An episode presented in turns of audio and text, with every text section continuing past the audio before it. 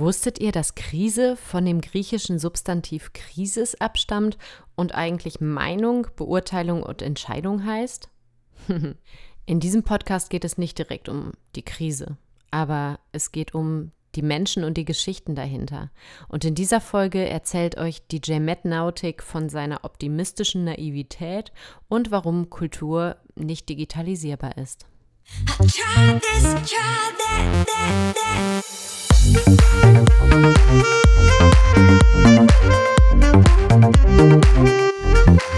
you. Ja, hallo, mich kennt ihr ja mittlerweile schon. Ich bin Anne Sastra, Saxophonistin und Sängerin aus Hamburg und heute habe ich einen ganz besonderen Gast bei mir im Interview und deswegen freue ich mich total auf das heutige Gespräch. Und zwar ist das Matthias genannt DJ Matt Nautic und sozusagen mein Arbeitsehemann, denn äh, ja, zusammen haben wir schon einige Jahre die Bühnen unsicher gemacht und dieses Jahr immer noch den Kontakt gehalten, aber irgendwie auf eine ganz andere Art und Weise. Hallo Matthias. Hallo. Wie viele Leute hast du als besonders schon angekündigt? ähm, nein, so besonders wie du ist natürlich niemand. das wollte ich hören.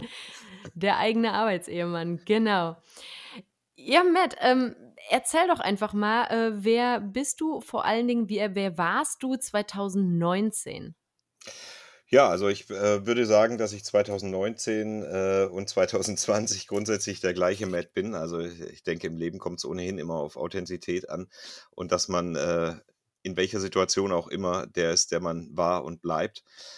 Ähm, aber das Leben und die Rahmenbedingungen haben sich natürlich geändert. Also während ich mich 2019 äh, gerade mit dir zusammen natürlich vor allem als DJ, als rumreisender DJ, der das auch genossen hat, ganz unterschiedliche Leute kennenzulernen, äh, ganz unterschiedliche Partys zu bespielen, mhm. ähm, immer wieder die Herausforderung äh, zu finden, auch Leute neu in Schwung zu bringen.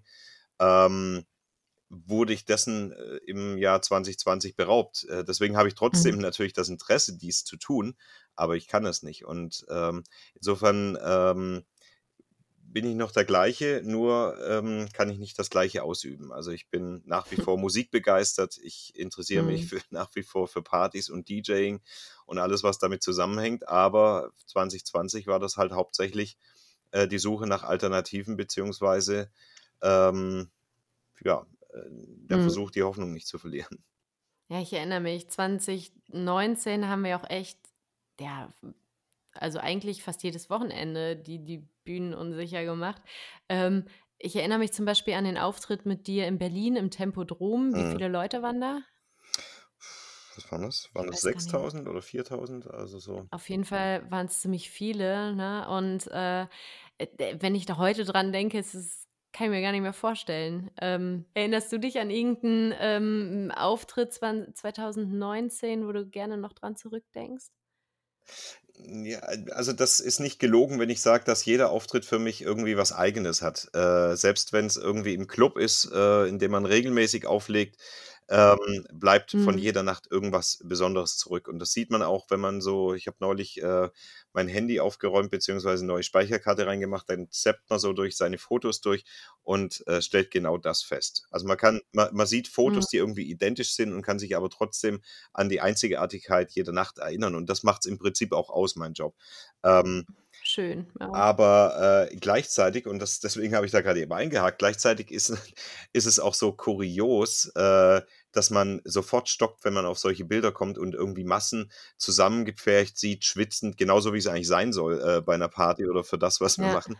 Äh, und gleichzeitig äh, fühlt sich das an wie Twilight Zone. Also äh, es hat eben auch gezeigt, äh, wie schnell wir da irgendwie äh, umprogrammiert werden, sozusagen in unserer Wahrnehmung.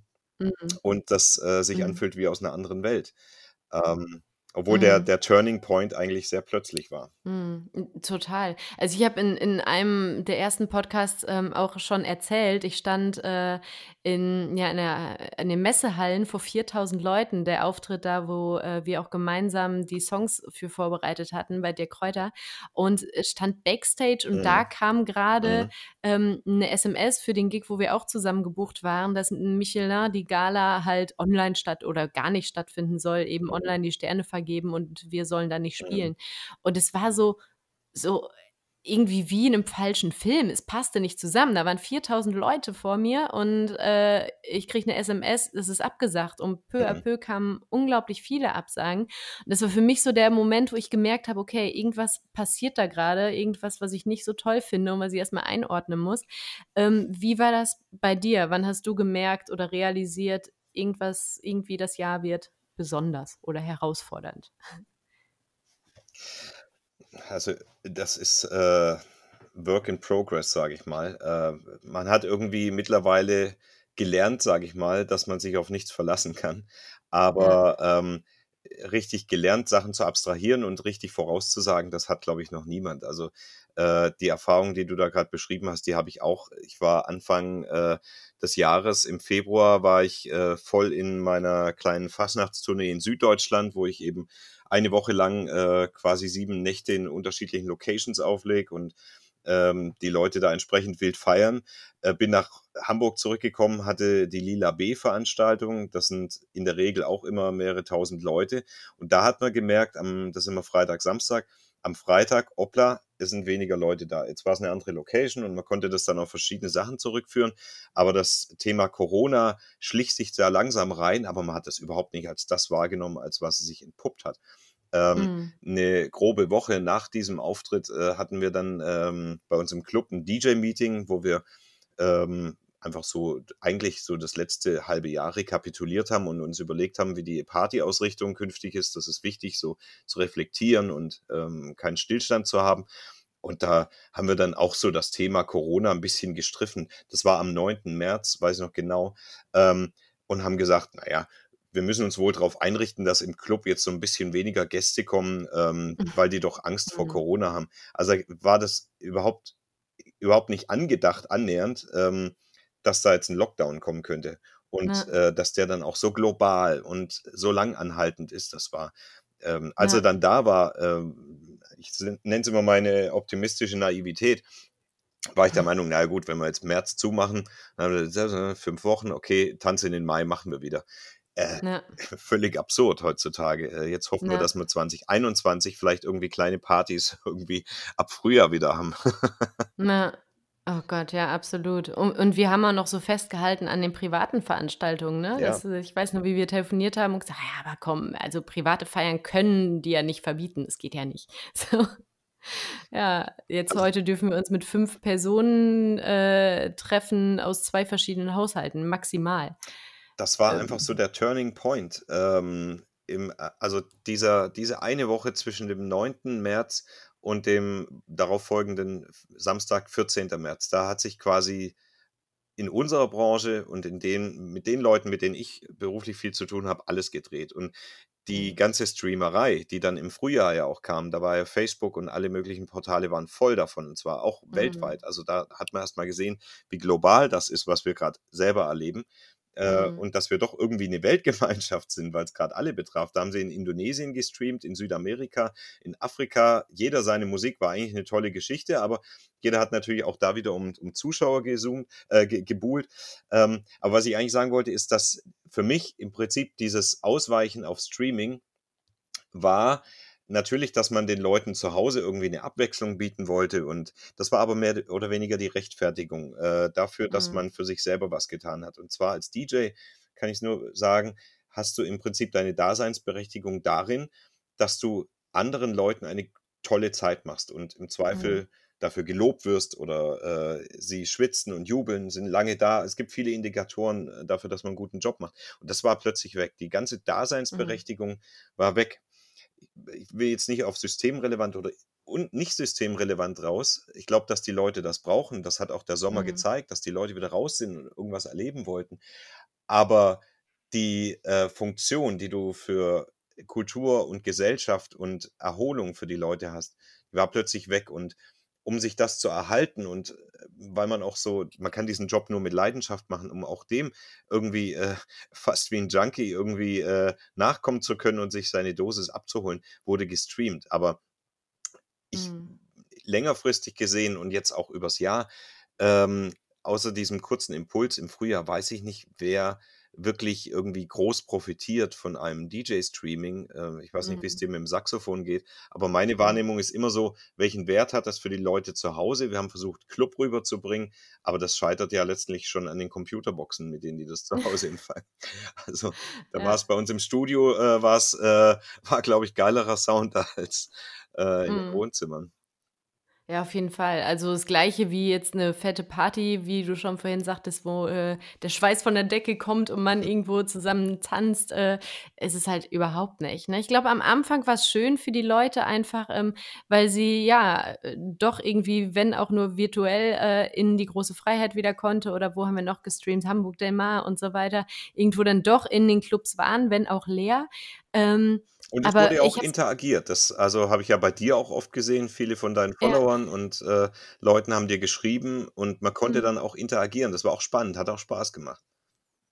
Auf jeden Fall und also auch ganz viel es kam ganz, ganz viel positives Feedback auch und ich habe auch Bilder teilweise bekommen von, äh, ja, äh, den Leuten, wie sie zu Hause saßen und sie haben einfach fotografiert, äh, wie auf dem iPad halt der Stream lief und sie haben sich Käse und Snacks dazu gemacht. Also, das zeigt ja auch, es ist gemütlich, es ist cool, es ist schön, es ist Abwechslung, aber es ist kein Club so, ne? Also, das kann man, glaube ich, nicht damit ersetzen. Und ich glaube, für dich als DJ ist es ja auch noch mal was anderes, ne? Also, ich weiß, wenn ich mit dir irgendwo 'ne Party spiele, ähm, dass du da halt, ja, super flexibel darauf eingehst, was die Leute, äh, wollen, wie voll die Tanzfläche ist, ähm, worauf sie tanzen, wie grade die Stimmung ist, wann sie mal 'n bisschen Mhm. zum Durchschnaufen brauchen. Und wie erlebst du das so bei bei den Streams, wenn du die Leute nicht siehst? Also, genau das ist genau der Punkt. Also, ich weiß es nicht, wie das für jemanden ist, der, äh, erst seit 2 Jahren, sagen wir mal, für Leute vor Leuten auflegt, ob der, ähm, das so abstrahieren kann. Im Prinzip legt man ja so ins ins Leere auf. Also, wir standen ja im leeren Club und haben auf 'ne leere schwarze Tanzfläche, also nicht erleuchtete Tanzfläche gestarrt und konnten uns nur vorstellen, wie die Leute auf den auf den Mix reagieren.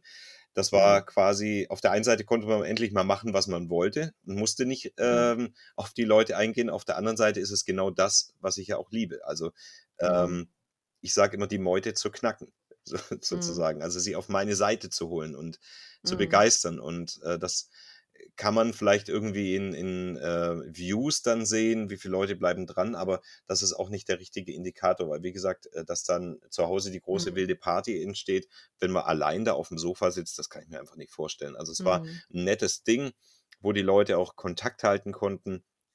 Ähm, Mhm. es war neu, ähm, nie gab's so viele Streams.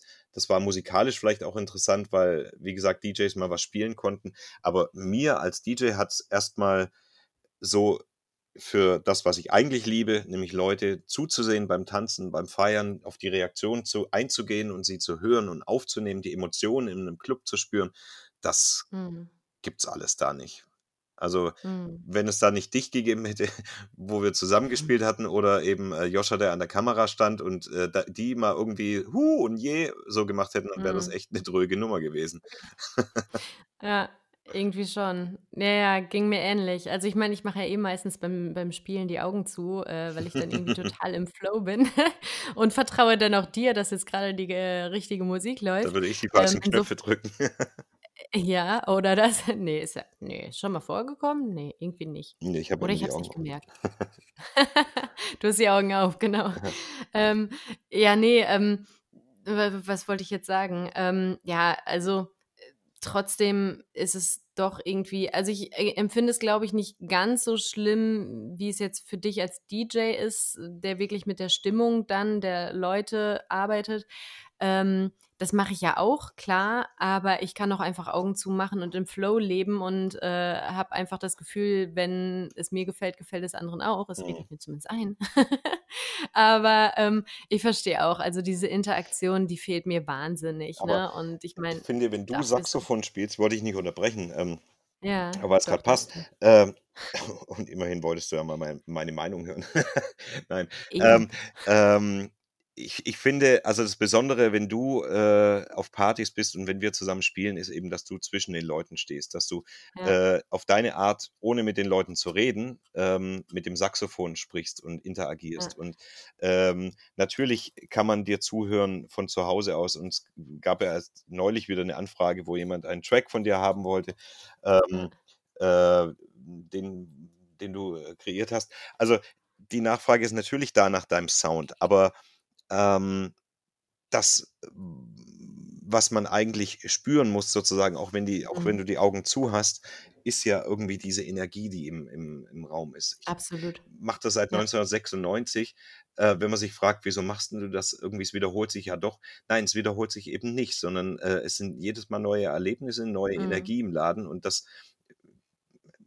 muss nicht jeder verstehen, aber äh, Ne. mir gibt es was und äh, äh, deswegen ist das auch toll. Und ich weiß nicht, wie siehst du das? Glaubst du, dass sich Kultur in der Form digitalisieren lässt? Ich finde, 2020 hat gezeigt, Ja. dass das äh, in ganz, ganz, ganz begrenztem Maß eventuell irgendwie möglich ist, aber äh, bei Musik ganz schnell seine Grenzen findet.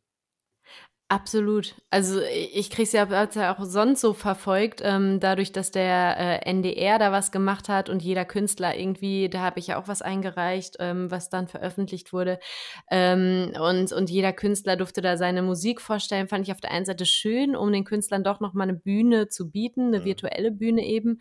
Ähm, auf der anderen Seite, ja, wie du sagst, man weiß nicht, mit welchen Endgeräten die da gucken und, äh, das ist wie Fernsehen, weißt du? Es gibt ja Fernsehen. So, wer Fernsehen gucken möchte, kann Fernsehen einschalten und wer eben 'n Live-Event haben möchte oder 'n Theater ins Theater gehen möchte, ist ja doch was anderes, sonst gäbe es ja gar kein Theater so, ne? Dann kann man auch einfach Mhm. nur Netflix gucken.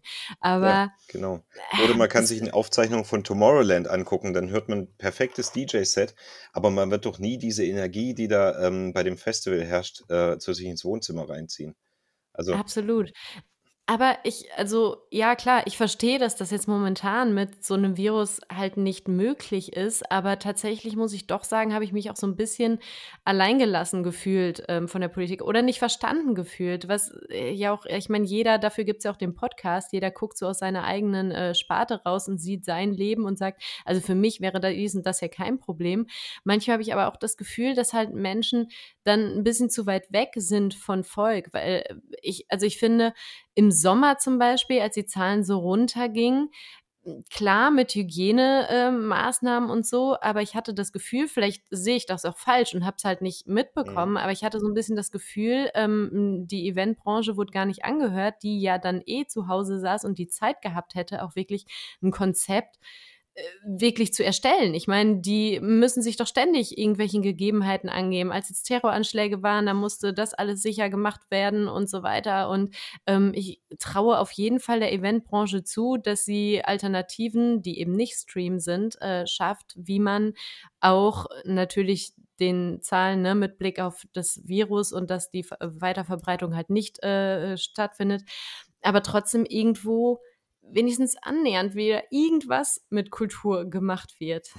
Ja, es vermischt sich natürlich, äh, äh, unser Wollen mit, Ja, äh, stimmt, dem, was wirklich realistisch ist. Äh, und das macht es schwierig. Auf der anderen Seite bin ich absolut auch deiner Meinung und, äh, davon überzeugt und habe mich auch im Sommer mehrfach, äh, direkt davon überzeugen können, dass durchaus Corona-konforme, um sie mal so zu nennen, Corona-konforme Veranstaltungen möglich sind. Gesehen habe Mhm. ich das bei den Demos von der Alarmstufe Rot in Berlin, äh, Mhm. wo ich dabei war und auch in Hamburg bei den, äh vom Landesverband. Ähm, da wurde stundenlang mit Maske demonstriert. Äh, es wurde trotzdem drauf aufmerksam gemacht, wie die Situation ist, äh, aber Mhm. es, äh, hat geordnet funktioniert. Und wenn jemand gesagt hat: „Haltet 'n bisschen Abstand“, dann haben die Leute Abstand gehalten. Will hiermit nicht sagen, dass Mhm. das alles Ja-Sager sind, sondern, Mhm. äh, die da es sollte diese Demos sollten auch Zeichen dafür sein, dass man in einer Masse zusammenkommen kann, wenn man sich an gewisse Regeln hält. Und Mhm. genauso sehe ich es, äh, bei Open-Air-Veranstaltungen an, die dieses Jahr hätten stattfinden können, seien's Mhm. irgendwelche Karrees, die gemacht werden vor 'ner Mhm. Open-Air-Bühne. Ähm, genauso bin ich der Meinung, dass private Feiern hätten stattfinden können. Da ist es meistens Mhm. auch nicht so eng wie im Club. Es gibt sicherlich Mhm. Arten von Veranstaltungen, die nicht funktionieren. Das ist ähm, vermutlich äh, Rudelknutschen. das Mhm. funktioniert nicht. Ähm, ganz enger Club, ähm, im, äh, wo, wo jeder jeden berührt, funktioniert auch nicht, sehe ich ein.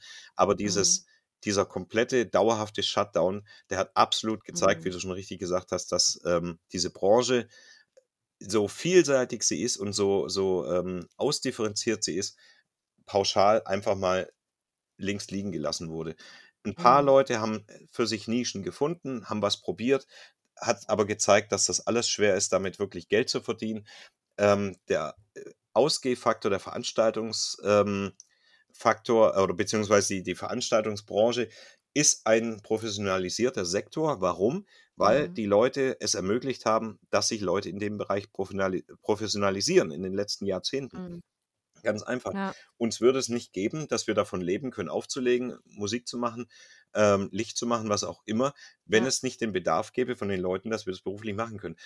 Insofern, mein Spruch war, Event ist kein Hobby, das weißt du, und Mhm. genau so ist es. Ja. Wir machen es mit Leidenschaft, aber Mhm. nicht einfach nur zum Zeitvertreib. Und deswegen finde ich es ein Hohn der Politik, äh, uns da so sitzen zu lassen. Ja. Ja, äh, wir sind jetzt schon ziemlich fortgeschritten in der Zeit, werden jetzt sehr politisch. Ja. Ihr könnt doch wahrscheinlich noch ewig Da drüber könnten wir noch mal äh, 30 sprechen. Minuten dranhängen. Absolut. Aber ähm, da wir jetzt auch äh, ja, begrenzt Zeit haben, äh, wollte ich dich noch mal einmal abschließend fragen, wie guckst du denn jetzt in die Zukunft, in die nahe oder in die ferne Zukunft? Äh, ich habe ähm, wieder zu meiner optimistischen Naivität zurückgefunden. Die hatte ich zwischendurch mal abgelegt und habe gemerkt, damit geht es mir auch nicht besser. Also insofern ähm, ähm, war das ein Jahr der Erkenntnis, äh, und zwar, dass man die Hoffnung nicht aufgeben sollte. Man sollte niemals sein Lächeln verlieren. Ähm, ich komme aus So Süddeutschland. Da hat mein Lehrer zu mir gesagt, aufrecht scheißt der Bauer in Hose. Also ähm, man sollte einfach die Dinge so nehmen, wie sie kommen und das Beste für sich draus machen. Und so sehe ich es auch für 2021. Ich gucke hier gerade auf meinen Wandkalender, der ist voll mit Terminen, auch viele, die ich mit dir spielen kann. Da freue ich mich Ja. drauf. Wenn ich dann kurz vorher, vorher enttäuscht werde und sehe, es kann nicht stattfinden, habe ich mich vielleicht schon dran gewöhnt. Aber ähm, jetzt äh, zu befürchten, dass das alles nicht stattfindet, ähm, hilft mir in der jetzigen Situation nicht weiter. Man muss finanziell Mhm. gucken, dass man irgendwie durchkommt. Äh, emotional hat man es meistens selber in der Hand, wie man die Welt Mhm. sieht. Und insofern ähm, hat mich vielleicht 2020 mit den niederschmetternden Wahrheiten eins gelehrt, dass man äh, den Optimismus in sich selbst finden kann und nirgends sonst. Oh, was für schöne Abschlussworte. Ja, ähm, ich verabschiede mich dann hiermit einmal von Matt. Danke, Matt, für das Bitteschön. Gespräch. Ich bedanke mich. Und wenn ihr noch mehr über Matt ähm, erfahren wollt, ähm, dann schreibt gerne in die Kommentare. Abonniert unbedingt den Podcast, damit ihr auch die nächsten Folgen immer angezeigt bekommt. Ähm, ihr könnt mich auch anschreiben unter ähm, auf Instagram at Saxophonistin Hamburg oder Facebook, genauso Ad Saxophonistin Hamburg, Saxophonistin mit PH, da findet ihr mich auch online. Die Links, wo ihr Matt findet, werde ich unten in den Show Notes markieren und ich freue mich über eure 5 Sterne, euer Abo und freue mich, euch in der nächsten Folge wieder begrüßen zu dürfen.